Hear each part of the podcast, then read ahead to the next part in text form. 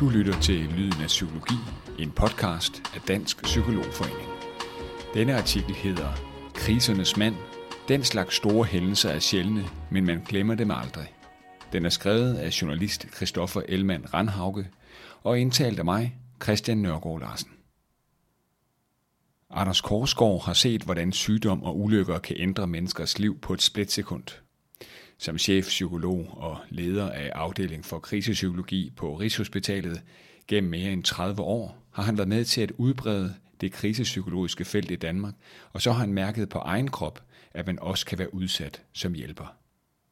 Det første, der springer i øjnene, når man træder ind på Anders Korsgaards kontor på Rigshospitalet, er de mange planter. Høje stuestræer står side om side på gulvet, og i vindueskarmene er der fyldt med krukker og grønne blade, det bliver badet i lys fra solen. Planterne får kontoret i den grå bygning på Nørrebro i København til at minde om et væksthus eller en lille botanisk have.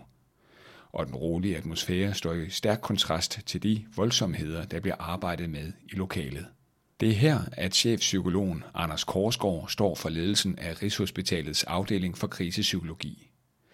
Siden slutningen af 1980'erne har han stået i spidsen for afdelingen, der har været med til at udbrede krisepsykologien i Danmark.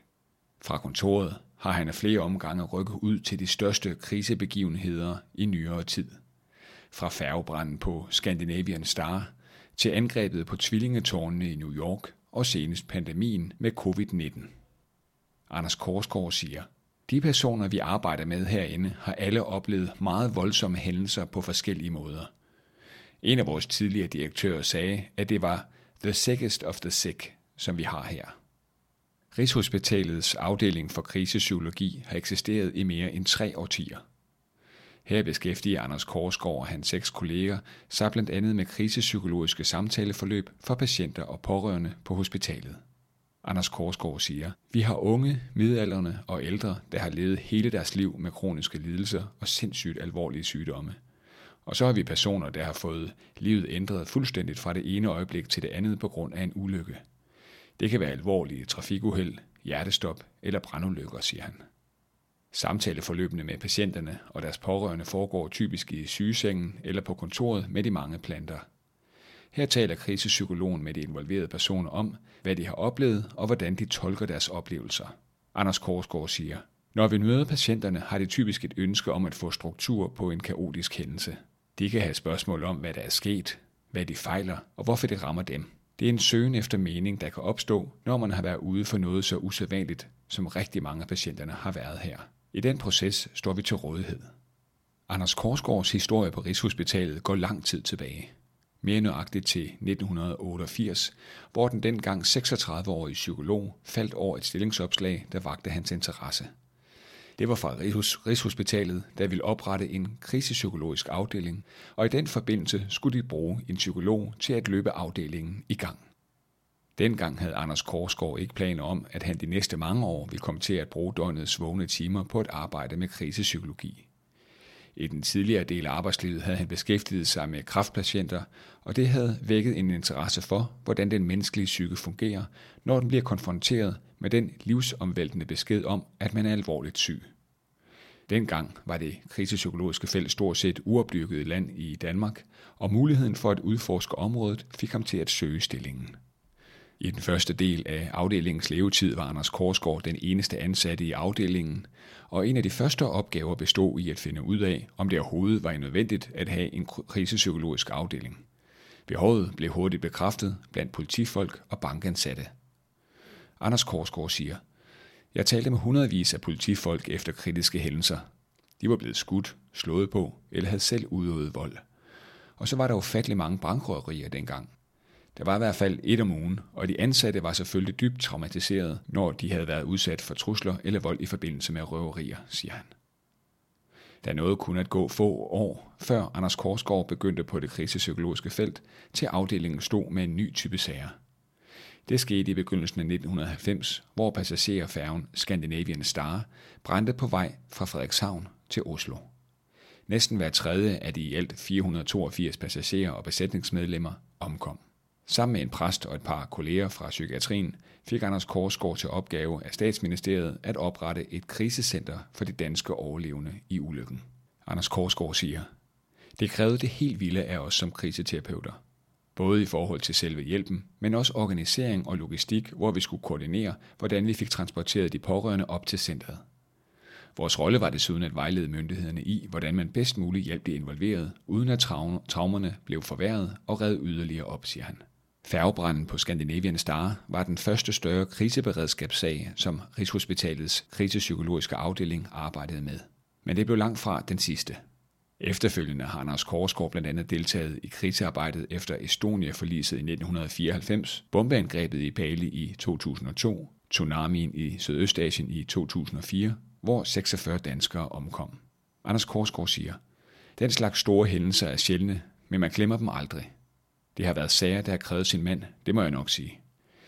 I de senere år har Anders Korsgaard været involveret i arbejdet efter kendringsulykken på Præstø Fjord i 2011, og i forbindelse med den baserende krig i Ukraine har han sammen med resten af sundhedsvæsenet lavet beredskabsplaner, der sikrer, at krigsflygtninge og soldater kan få tilbud om behandling og kriseterapi, hvis de kommer til Danmark. Selvom Anders Korsgaard har stået i mange krisesituationer i løbet af sit arbejdsliv, var det noget særligt, da coronapandemien ramte verden. Han siger, jeg har ikke stået med noget lignende før. Det var en helt ekstraordinær situation at være involveret i, og den medførte et ekstremt pres på det danske sundhedsvæsen. Da pandemien var på sit højeste i Danmark, bestod en stor del af arbejdet på den krisepsykologiske afdeling i at holde samtale med de patienter og pårørende, der var hårdest ramt af virusen. Derudover havde krisepsykologerne samtaleforløb med det indsatspersonale, der stod i første række i forhold til at skulle håndtere virusen på landets hospitaler. Anders Korsgaard siger, med kort varsel blev mange ansatte flyttet fra deres vante områder for at arbejde på covid-19-afsnit. De skulle pludselig arbejde med helt nye specialer, samarbejde med nye kolleger og håndtere den nervøsitet, der var i forhold til at blive smittet og give sygdom videre til familien derhjemme. Samtidig var de vidner til pandemiens hårdeste sygdomstilfælde og dødsfald. Det var barskt. Under pandemien har Anders Korsgaard også deltaget i Dansk Psykologforeningens coronapanel sammen med en række andre psykologfaglige eksperter. Panelet har bidraget med viden til offentligheden om, hvordan pandemier og nedlukninger påvirker psyken hos mennesker, og når Anders Korsgaard i dag ser tilbage på krisen, er han tilfreds med, hvordan panelets budskaber er blevet modtaget. Chefpsykologen siger, det har været særlig vigtigt for os at gøre opmærksom på børns vilkår og reaktioner under skolernes nedlukning, og vi vil også sætte fokus på, hvor krævende det har været at arbejde på hospitalernes corona-afsnit.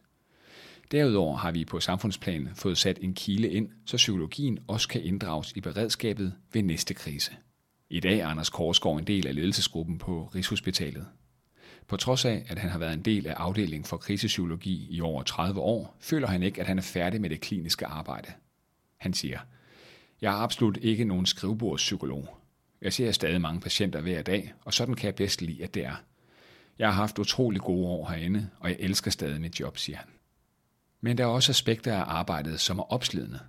For eksempel kan det være krævende, at store dele af offentligheden og nogle psykologer ikke er klar over, at det også er en meget udsat position at være hjælperen, forklarer han. Han siger, psykologisk set vil du være meget sårbar og et oplagt offer for kritik fra dem, du hjælper.